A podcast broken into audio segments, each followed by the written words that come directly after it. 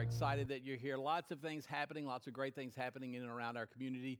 We're so excited and honored that you took the time to join us, whether it's here in the auditorium or whether you're joining us online on Facebook Live. Let me encourage you, even those in the room, if you have a Facebook page and a smartphone in your hand, or if you can get it in your hand, take just a moment and share this feed from our page over to your page because every time that's done, it's just amazing how it multiplies the people who will be exposed to the life changing message of Jesus Christ. And again, we're always encouraged knowing that we have people in Texas and California and Japan and all over the world who actually join us here.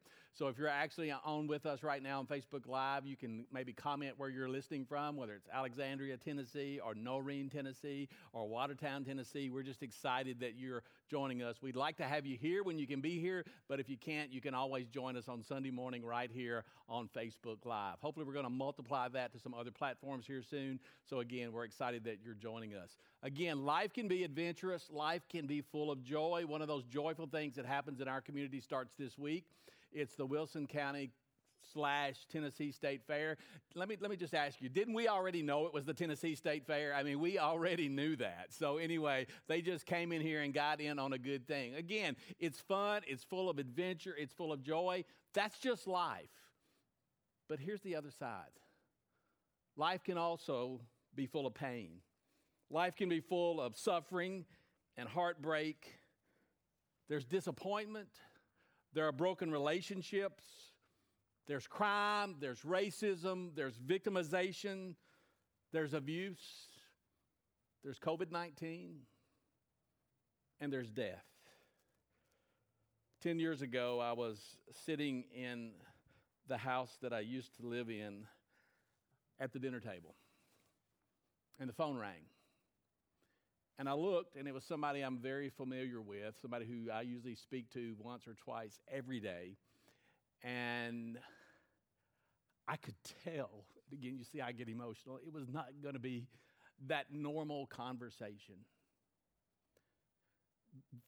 The voice on the other end was starting to crack up, kind of like mine is right now. And I knew that, you know what, I didn't need to have that conversation at the dinner table. So I took my phone and I walked out to the front porch and it, it, was really a lifelong friend, probably my closest friend. If you talk about who's close to you, it's probably one of my closest friends, if not the closest, because it's the longest friendship that I have that still exists today. And they said, I've got cancer. And I think that was in 2010, if I remember right. I can remember everything that happened and every conversation, every bit of the conversation. I mean, it was a heavy conversation. And, you know, at the end of the conversation, even though I didn't really have words, I said, well, let, let, me, let me pray with you. And I did. And, you know, it's really weird. Sometimes it's easier to pray with people you don't know than it is with people you do know. But I, am thousands of miles in between me and this individual, and I, and, and, I, and I prayed with her. And she went to the doctor. She had the surgery uh, and did the chemo, the, not the chemotherapy, but radiation. And you know, several months later, maybe a year later, she was cancer free. Cancer free for 10 years. And then I think it was the first of last year, just before March, I got that same phone call again. And she said they found another place on her breast. And she said they're going to have to take it out, or you know, however they do that. And and probably going to be some radiation. And, and, and I was like, oh, you know, and I just, I, you know, I don't have words. I mean, we just don't have words. And the plan, you know, is that it's going to be done like it was done 10 years before. And, and everything was mapped out. And then she tested positive for COVID 19, which pushed it out. And then, as most of you know, hospitals and surgery centers they just said, you know what, we're not going to do those surgeries unless they're absolutely necessary. And this one wasn't deemed as absolutely necessary. I mean, yes, there was a spot. Yes, there was cancer. Yes, something needed to be done, but it was going to be pushed off and pushed off and pushed off. And my friend found themselves in a crisis where all they could do, because of all that was happening in their life and in this country, all they could do was wait and wait and wait and wait. And if you're one of those people who have had a health emergency like that and you don't really know what's going in your bo- on in your body, then you know it can be one of the most miserable times in your life. You know, I, I, I was thinking about the next several weeks, and I want to start off today by setting the context to, to where we're actually going to be going the next several weeks because it, it starts with something that many of us have heard most of our lives. It, it's just two words true or false. I mean, true or false. I mean, most of us are going to remember somebody at Lebanon High School or Friendship Christian School uh, giving us a pop quiz, and you had to answer the, the 10 questions or the 20 questions true or false, true or false. What is it? Is it true or false? But what we're going to do over the next month or so, uh, we're going we're going to start each week by looking at that context true or false. And then I'm going to tag those two words with a question that's a little more specific. And kind of the question we're going to be look at, looking at today is, is, is true or false? God is there when I go through a crisis. I mean, think about it. True or false? Is that true or is that not true? Is it true or is it false? God is there when I find myself in a crisis. And my friend found herself in a crisis when she needed surgery and she needed treatment and she couldn't get it. And because of the things that she needed to happen, her life seemed to be going off the rails and not working out. And the question is this true or false? God was there in that crisis, or was he not there in that crisis? That's the question. And like I said each week, we're going to be looking at a question and we're going to ask a question. So if you're visiting with us today, I'm telling you, you want to be here for the next four weeks. You don't have to come back after that, but come back for the next four weeks, okay? Because we're going to be asking a question, true or false. And today the question is this true or false, God is there in times of crisis. Now, let me be quite clear about what some of you are going to be tempted to do because some of you are going to be tempted, whether here in the auditorium or at home or in your office or in your car, you're going to be tempted to take that question right there that you see and run with it. We're not attempting to answer the question of why. That's not what we're asking. We're not asking why is there a crisis. We're not asking why do bad things happen to people or why do bad things happen to good people because we've already answered that question. And if you take the time to go to crossroadslebanon.com and scroll down to the media page, you can go back and you've seen I've done a series called Questions. We've woven in and out of that series for several years. And what I'll do is I'll just answer a question from Scripture based on something that might be happening in our culture. So we've already answered the question why does God allow suffering? But today we're asking a different question. Is God there when I find myself in a crisis? Where is God when I find myself in a crisis? Where is God when I'm hurting? Where is God when I'm suffering? That's the question. And really, true or false, is God there or is He not there?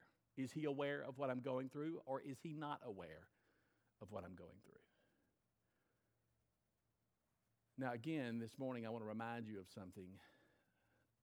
Always keep track of what's happening here. The basic two places are Instagram and Facebook.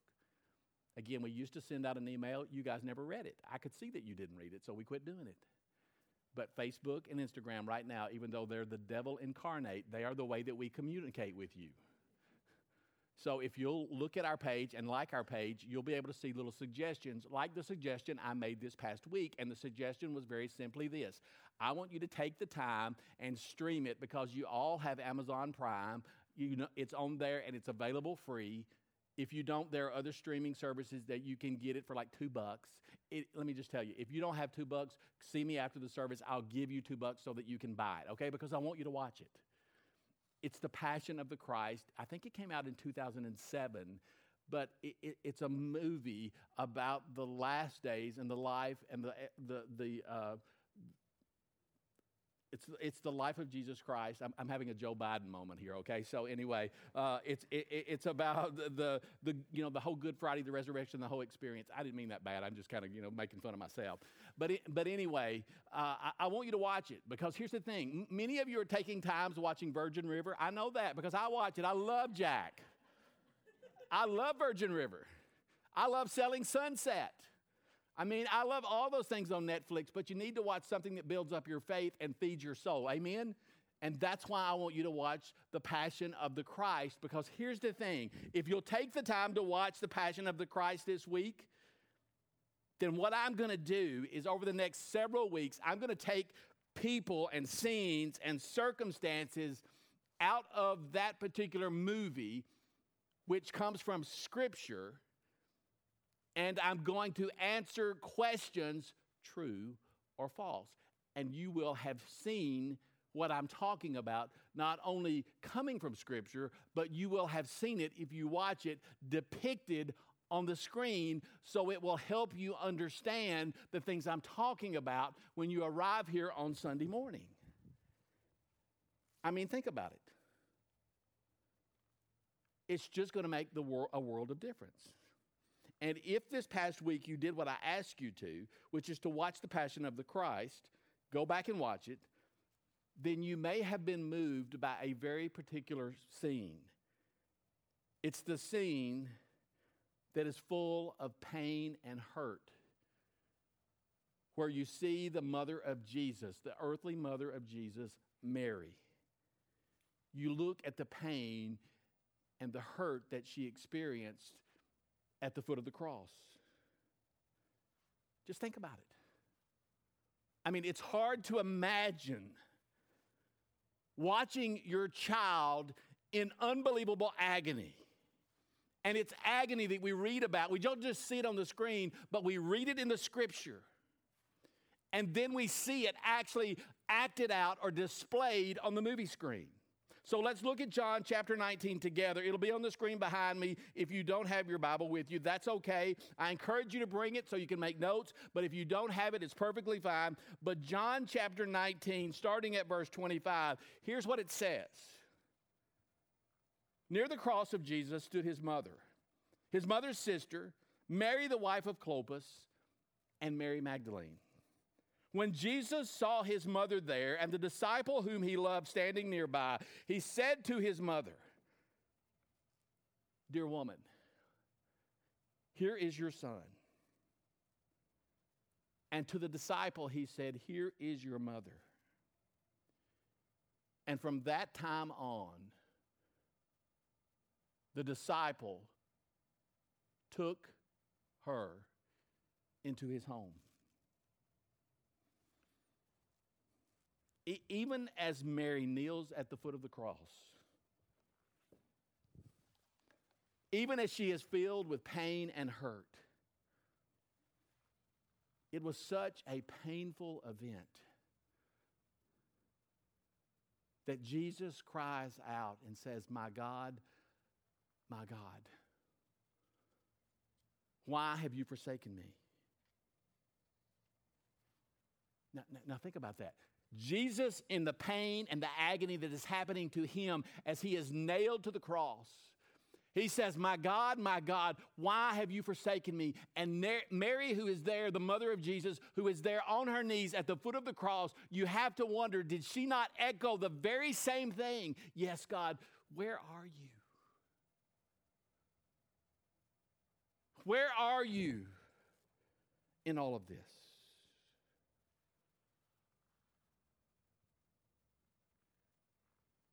Haven't you asked that question in the last 16 months or so?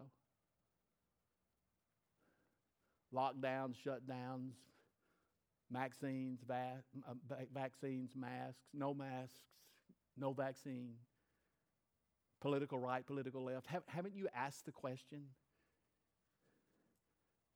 God, where are you in all of this?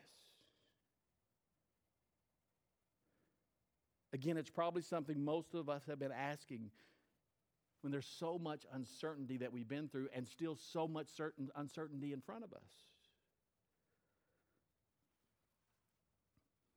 Now, here's the thing: as, as you and I watch this movie, The Passion of the Christ, and read the Gospels, you know what we have the luxury of? We have the luxury of, like we do on Netflix, you can, you can, you can fast forward, you can go back, you can fast forward. We, we, we have the luxury that Mary didn't have. We have the luxury of fast forwarding to the end. We, we have the luxury right now of looking at all the events that we find in Scripture and that you will see in the Passion of Christ. You have those, the luxury of looking at those events and you see how those events are going to unfold. And again, it's, it's almost like we can watch this whole thing happen and it's like a play. And because of that, we know what it's going to turn out like. We know that the ending act is going to be like this. We know how the end is going to turn out. And, and, and might I just say to you this morning, I, I, again, I'm not here necessarily to, to prophesy and say I'm right, but I think we're living in the last act. I think these are the end times. And I think if you deny that, you're going to make a mistake. But see, we have the luxury of seeing how things are going to play out. So this morning, I, I want to do something. I want you to shift your thinking this morning and do something that you're probably not used to doing. I, I want you to shift your thinking this morning, and I want you to actually treat your life on this earth as a play. Just treat it like a play. And I want you to imagine that in this play that you and I are in right now, there are actually two different stages where things are happening. There's the upper stage. And see, here's the thing on that upper stage, that's where you have all of the activity of heaven happening. And then you have this other stage, and it's the lower stage. And that's the place where you and I find ourselves right now. That's where you have all of the activity of earth happening. So when you look back and you see Jesus hanging on the cross, with all of the events that were surrounding that crucifixion, that's the word I was looking for a while ago and I just couldn't grab it. But you have all of the events surrounding the crucifixion when all of that is happening, you have to understand that Mary was only seeing the things, the activities that were happening on what I would call today, for our sake, the lower stage. As Mary watched her son being crucified, you, you have to understand, Mary had no idea what was happening on the upper stage. Now, let, us just park it right there for a minute because we're going to come back to Mary. And we're going to go somewhere else. Because I actually think there's a better way to answer the question where is God when I'm in a crisis? Where is God when I'm suffering? Where is God when I'm hurting? There's a better way for me to answer that question. What, what's happening when I find myself in crisis? Is God actually with me? Is God there? There's a better story that I think will explain the answer to that. And it's actually found in the Old Testament. And I say it's probably one of the most misunderstood stories in all of Scripture. We're talking about the story of a guy named Job. Look at Job chapter 1 and, and remember. Now, you have to remember, you have to keep in context that we're looking at this from this idea of life being a stage, this lower stage, and there's the upper stage. Look at Job chapter 1, verse 6. One day the angels came to present themselves before the Lord, and Satan also came with them. Now, again, remember the stages. We have these two things going. This is happening on the upper stage. The Lord said to Satan, where, where, dude, where you been? Where have you come from? And Satan answered the Lord, I have come from roaming through the earth and going back and forth through it. Then the Lord said to Satan, Well, have you considered my servant Job? Because there's no one on earth like him. He's blameless and upright He's a man who fears God and shuns evil. Now, look at what the devil says. Look at what Satan says. Does Job fear God for nothing? Have you not put a hedge around him and his household and everything he has? You bless the work of his hands so that his flocks and herds are spread throughout the land. Now, remember, again, like I told you, this is all taking place not on the lower stage, but this is taking place on the upper stage. And I know it sounds strange and I know it sounds confusing, but if you'll just track with me for just a few more minutes, I think this is all going to make sense to you. What we have happening on that upper stage that, that, that, nobody can see, we can't see what's happening there. Mary couldn't see what was happening there. Job couldn't see what was happening there. But what we have happening on that upper stage is like a cosmic bet, it's like a cosmic wager between God and Satan in which God is kind of using Job and his family as pawns so that he can win a bet. That's, that's really not it. But that's kind of the way it seems. The key question of what's happening up there on that upper stage is the question you're going to see behind me. Does Job fear God for nothing? Because here's what Satan is actually saying to God Job is devoted to you. Job worships you because it's in his best interest to do that. You scratch his back, he scratches yours. This is what Satan is saying to God. You think he loves you, God, but he loves you about like a child loves the ice cream truck. He loves you for what you can do for him. We talked about this the last couple of weeks.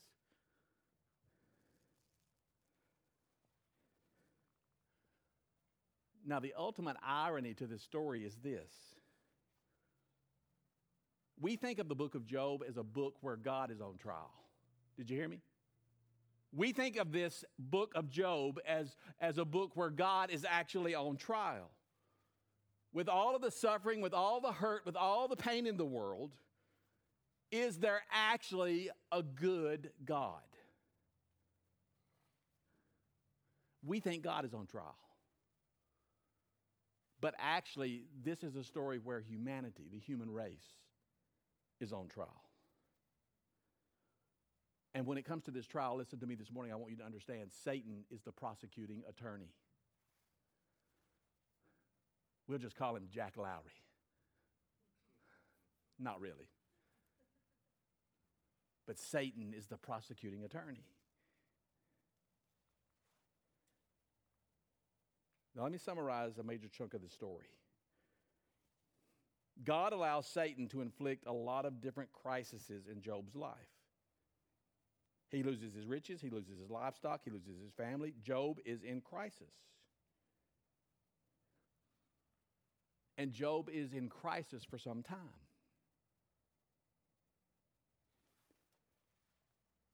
And of course, when he finds himself in crisis, Job had this overarching question that was always on his mind. And the question was something like this Why are all these bad things happening?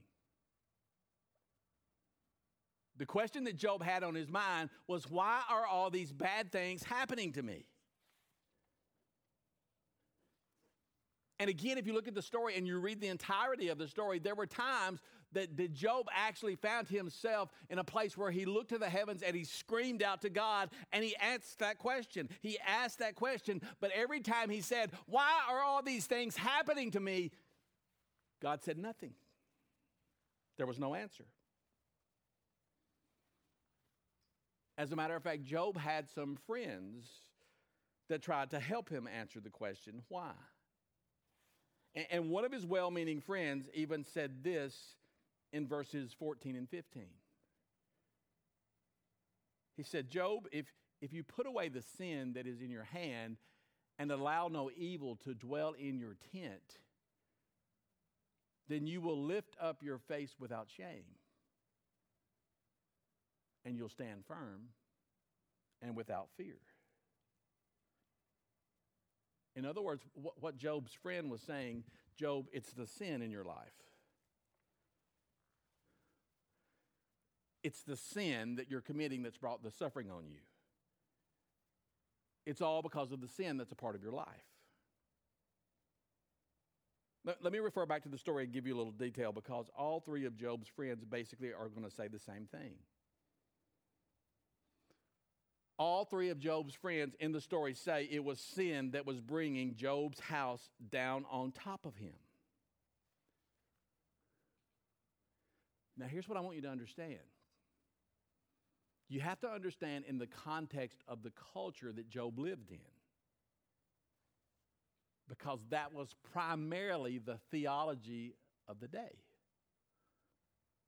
I call it the theology of suffering. And here's what I find interesting that same theology still exists in the church today. And the idea of this theology is very simple goodness results in prosperity. Anybody picking up what I'm putting down? Have you heard this in the church? Goodness revolts, results in prosperity. Goodness, resu- you live a good life, you'll be prosperous. Live a good life, you'll be blessed. Wickedness results in suffering.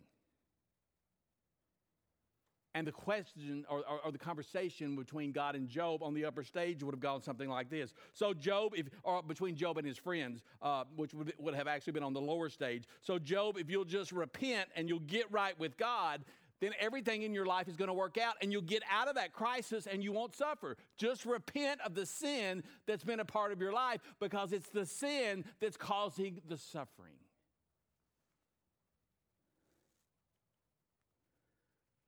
And today we hear it in the church like this God promises to heal you if you just have enough faith. God promises to heal you if you just have enough faith.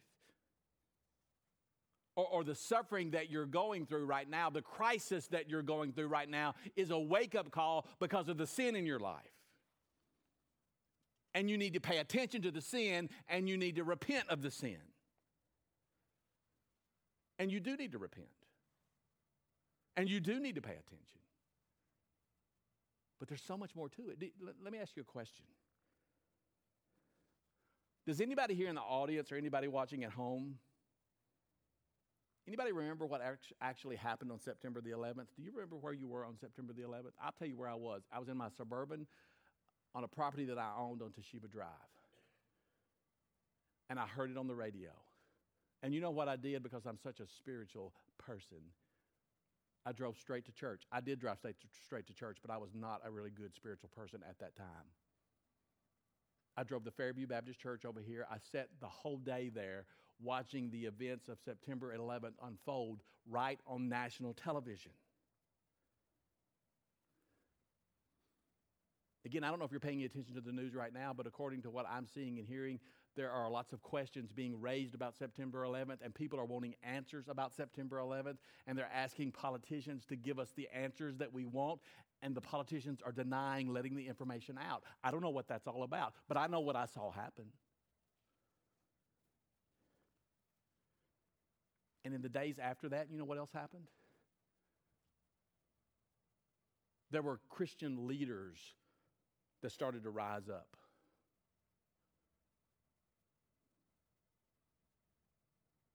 And they started to tell us that they knew why September the 11th happened. And they said it was because of the sins of our country. Was it the sin of the terrorist? It was the sins of the people in this country, and that God was punishing us by having a terrorist crash an airplane into the World Trade Centers on that day and they started naming the different sins that they said that God was punishing us for. And here's what I find to be particularly interesting is that the very sins that these particular Christians, and I'm not, I'm not throwing anybody under the bus, I'm just telling you, go back and look. You can read it, you can see it for yourself. But the particular sins that these particular Christian leaders got up and talked about, it was kind of interesting that they matched the political agenda that their ministry had at that time and what they had been talking about. You can read it, you can go back and you can see it for yourself. But there's a problem with all of that. And I'm going to show you the problem based on Scripture. The problem is that God rejects that doctrine. Jesus himself actually rejects that very theology. Because Jesus refuted that kind of theology, that kind of doctrine in Luke chapter 13. Because in Luke chapter 13, Jesus talks about an event, a current event, a tower in Jerusalem. It's called the Tower of Siloam. And because of the collapse, the falling of that tower, 18 people there who appeared to be innocent, those innocent people died. And the people of Jerusalem and the people of interest uh, uh, uh of that area of Israel started to say, well, they must have been guilty of something. That's the reason why they died when the, the Tower of Siloam collapsed. Because God is, now listen to me, I want you to track with me, because God is punishing them. That's why the tower fell on them. And this is what Jesus actually says in verse 4 of Luke chapter 13. Look at what he says. Do you think that they were more guilty than all of the others living in Jerusalem? I tell you no.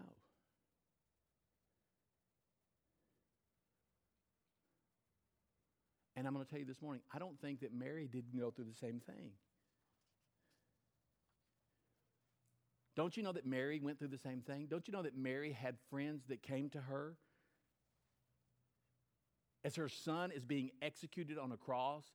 Those friends came to her and said, Mary, what have you done? What have you done that's bringing this on yourself. Mary, didn't, didn't you raise Jesus to be smarter than this? Did you tell Jesus that he was the Christ? Don't you know that she had friends that came to her and said, Why don't you just repent to God and end this madness? Because something in your life has to be wrong. Something in your life has to be amiss for all of this to be happening to you.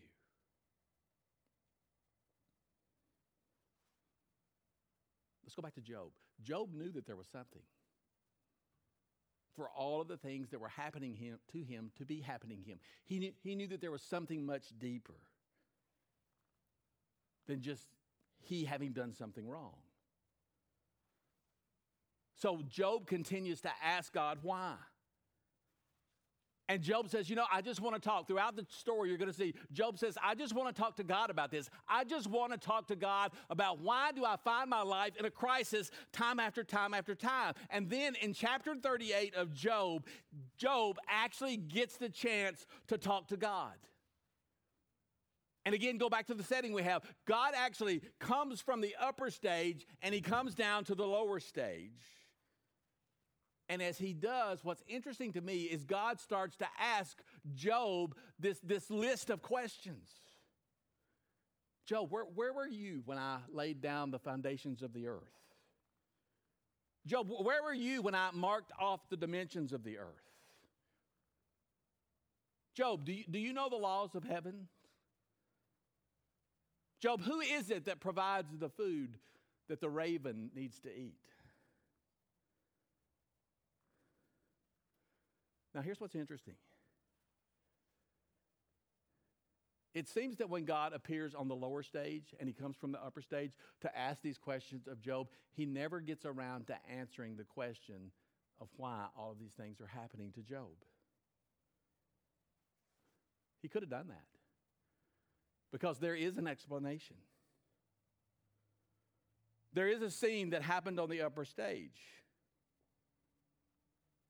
But God just comes to the lower stage and he seems to ask Job a bunch of questions that Job doesn't have the capacity to answer. And again, to help you under the story, uh, understand the story, the question is why would God do this? Is God just trying to show that he's smarter than Job? Is God tired of listening to Job whine? Let me tell you what it reminds me of. I, I can be really open and honest here because my family attends the first service. it reminds me of my grandchildren who I love to death. But when my grandchildren are around, are around, they are at the age where they are all, or most of them, at least three out of four, they're all asking the question, why? Why is this? Why is that? Why is this? Why is that? And you know, most days I'm cool with it, but some days I have reached my peak with why. And interestingly enough, Friday night they came over to the house to go swimming. But I'm going to give you another instance. But uh, again, uh, I have one that is particularly inquisitive, and that's Grace Ann. She just she she came Friday and she was asking, well, why did you do this and why did you do this and why did you do that? And so th- I'm not talking about her when I give you this ac- explanation in just a moment. But I mean, I was like, Grace Ann, you're setting up my sermon Sunday perfectly. You're doing it. But sometime back, there, there was an occasion where I was getting really frustrated because it was like, why, why, why, why, why, why, why? And you know what? I, I, I kind of got frustrated and I wanted to still be nice, so I started to fire the questions back at them. Answer a question with a question. Why, why, why, why, why? I said, okay, wh- why is the sky blue? Why is grass green? Why do you have air to breathe?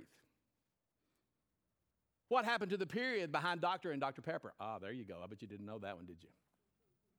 Did you know there's not a period behind the Dr. and Dr. Pepper? Why?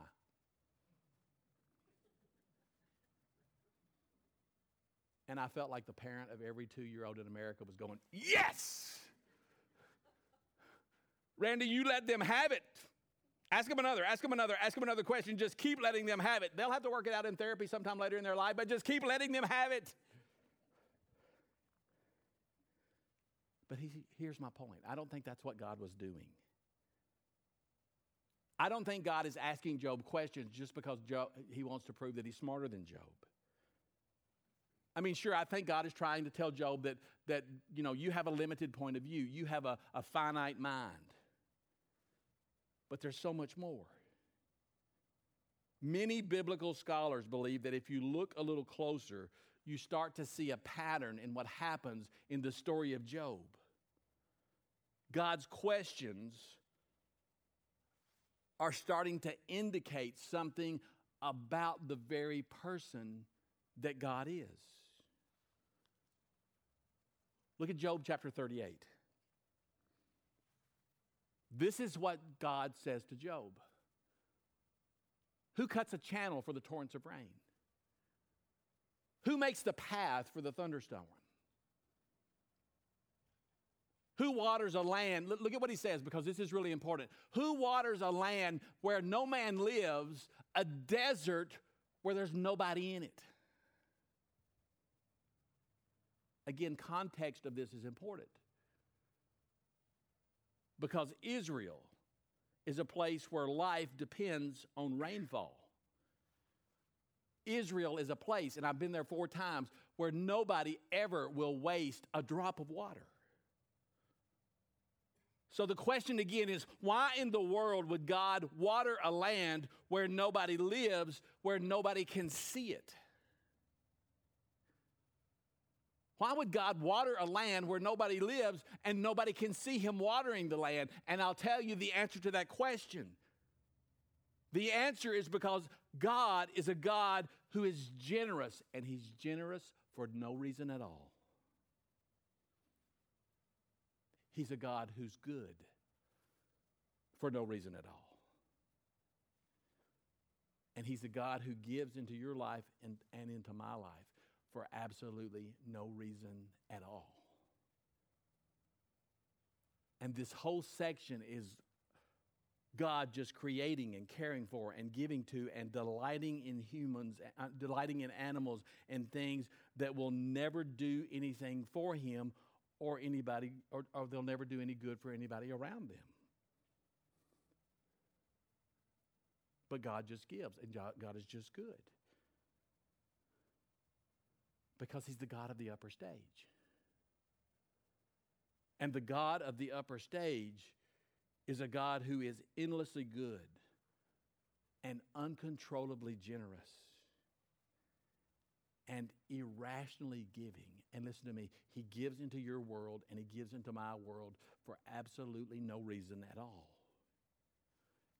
And he gives because that's just the nature of who the God of the upper stage is.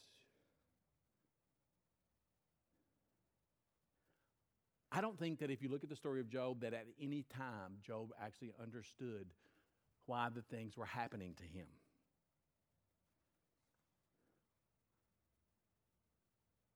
I'm not even sure Mary ever totally understands why she was allowed to mother the Son of God and then have to watch him be crucified and go through that pain and agony. But at the end of the day, both Job and Mary got something that was better than the answer to the why question.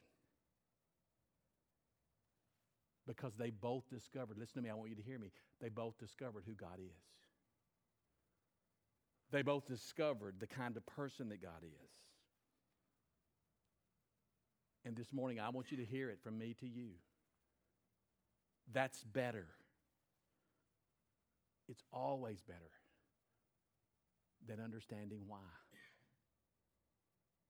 This whole story with Job is, is what I would say found and summarized in chapter 42 of verse 5. This is Job speaking to God. Look at what Job says. My eyes, uh, my ears had heard of you. My ears had, had always heard about you. But now, because of the crisis in my life,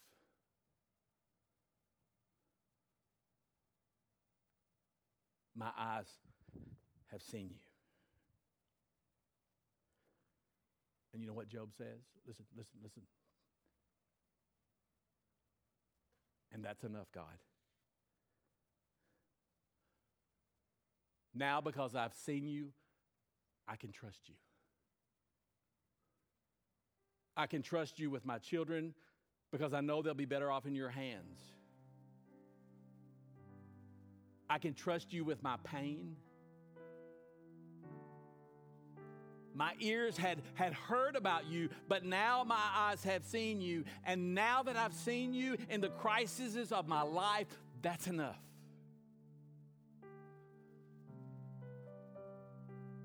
So maybe the question that we started with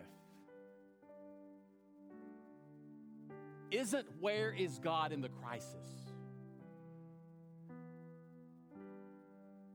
Maybe the real question is this Where are you in the crisis?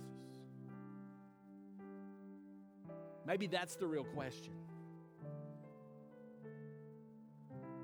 Because you see, you have to understand, again, we, we looked at this as a play. Oh, Satan was dead wrong about Job. Dead wrong. You know what else Satan was dead wrong about? Satan is dead wrong about the human race. Satan was dead wrong about life. He was dead wrong about the universe, which he's going to find out here before long.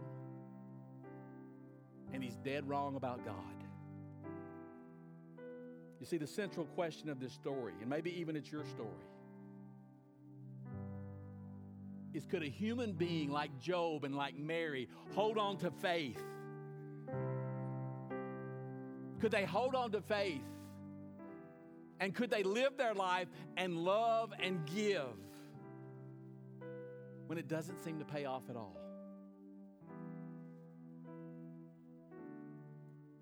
And one could and one did. And even more than Job. Mary held on to her faith. Did you know that Mary held on to her faith even though she couldn't understand the meaning behind the pain that she was experiencing there at the foot of the cross as she saw her son crucified? And you know what else happened? My friend held on to her faith. Even when the odds seemed to be stacked against her.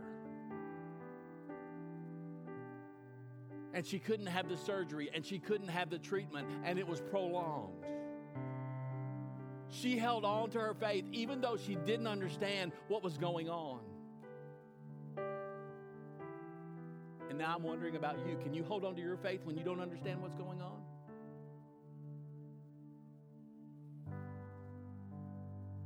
Because you know, when I see stories such as these in the Bible, when I see them in my, my life with people who are in my life, and when I see them in our church, it's the honesty, the, the integrity, the, the courage, the tenacity, and the, the perseverance. You know what it does? It inspires me when I find myself in the land of a crisis. And I think because of what some of you have gone through and what I've seen people in Scripture go through, it's just a little easier for me to just hang on and to keep going and, and not give up. Because I know something that Job didn't know. I know something, and you know something that even Mary was not clear about. See, I know that one day that, that same magnificent God that has made his home on the upper stage he would come to the lower stage to become one of us. And you know what he did? He took on all the suffering of this sorry, broken world. He took on every bit of Job's suffering, and he took on every bit of Mary's suffering, and he took on every bit of my suffering, and he took on every bit of your suffering so that one day you and I can join him and we can live on the upper stage and praise God on the upper stage. The crisis, the suffering, the pain, it'll all be over with.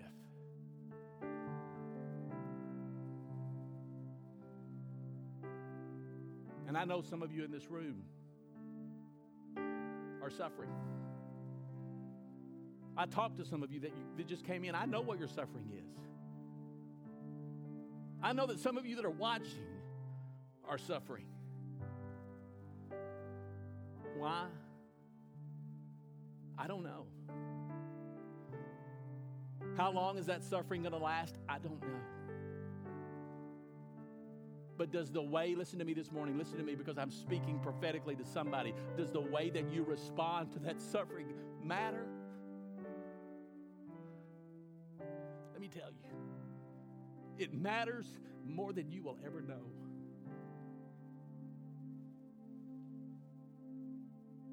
Does what you do, does how you live your life because of the suffering make any difference at all? More than you could possibly know, more than you could ever dream. Because you need to understand the eyes that find their home on that upper stage, the eyes of heaven are on your little life. And everything you do, and every way that you respond to the suffering that you're going through, I just want you to hear me say, it has eternal significance. Would you bow your heads and pray with me, please? God, this morning we find hope in the God of the upper stage and the God who came to the lower stage, who became one of us, who took on our suffering and our pain and our crises, who bore that for us on a cross. We're so thankful that today we get to look at the story, the play, the, the movie, and we know how it's going to turn out. And right now, I think all of us in this room, all of those watching online, we're key characters in what God is doing to redeem the world to himself. So, how we respond to the things that happen in life, let me tell you this morning, it matters more than you will ever know. Have you placed your faith in Jesus Christ? Have you given your life to Him?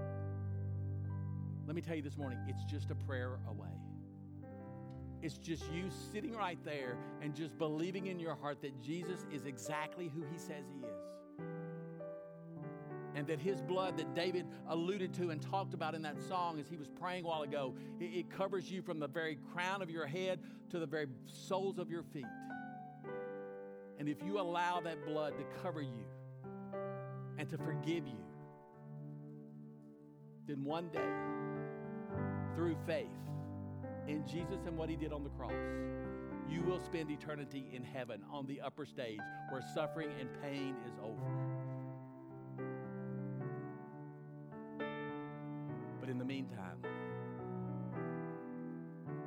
Very lips, you can confess that my Redeemer lives. And it's through him that I find faith. It's through him that I live my life until God calls me home. God, we're so thankful that Jesus sits at your right hand and that he intercedes for us. As we ask this prayer this morning in Jesus' name, amen.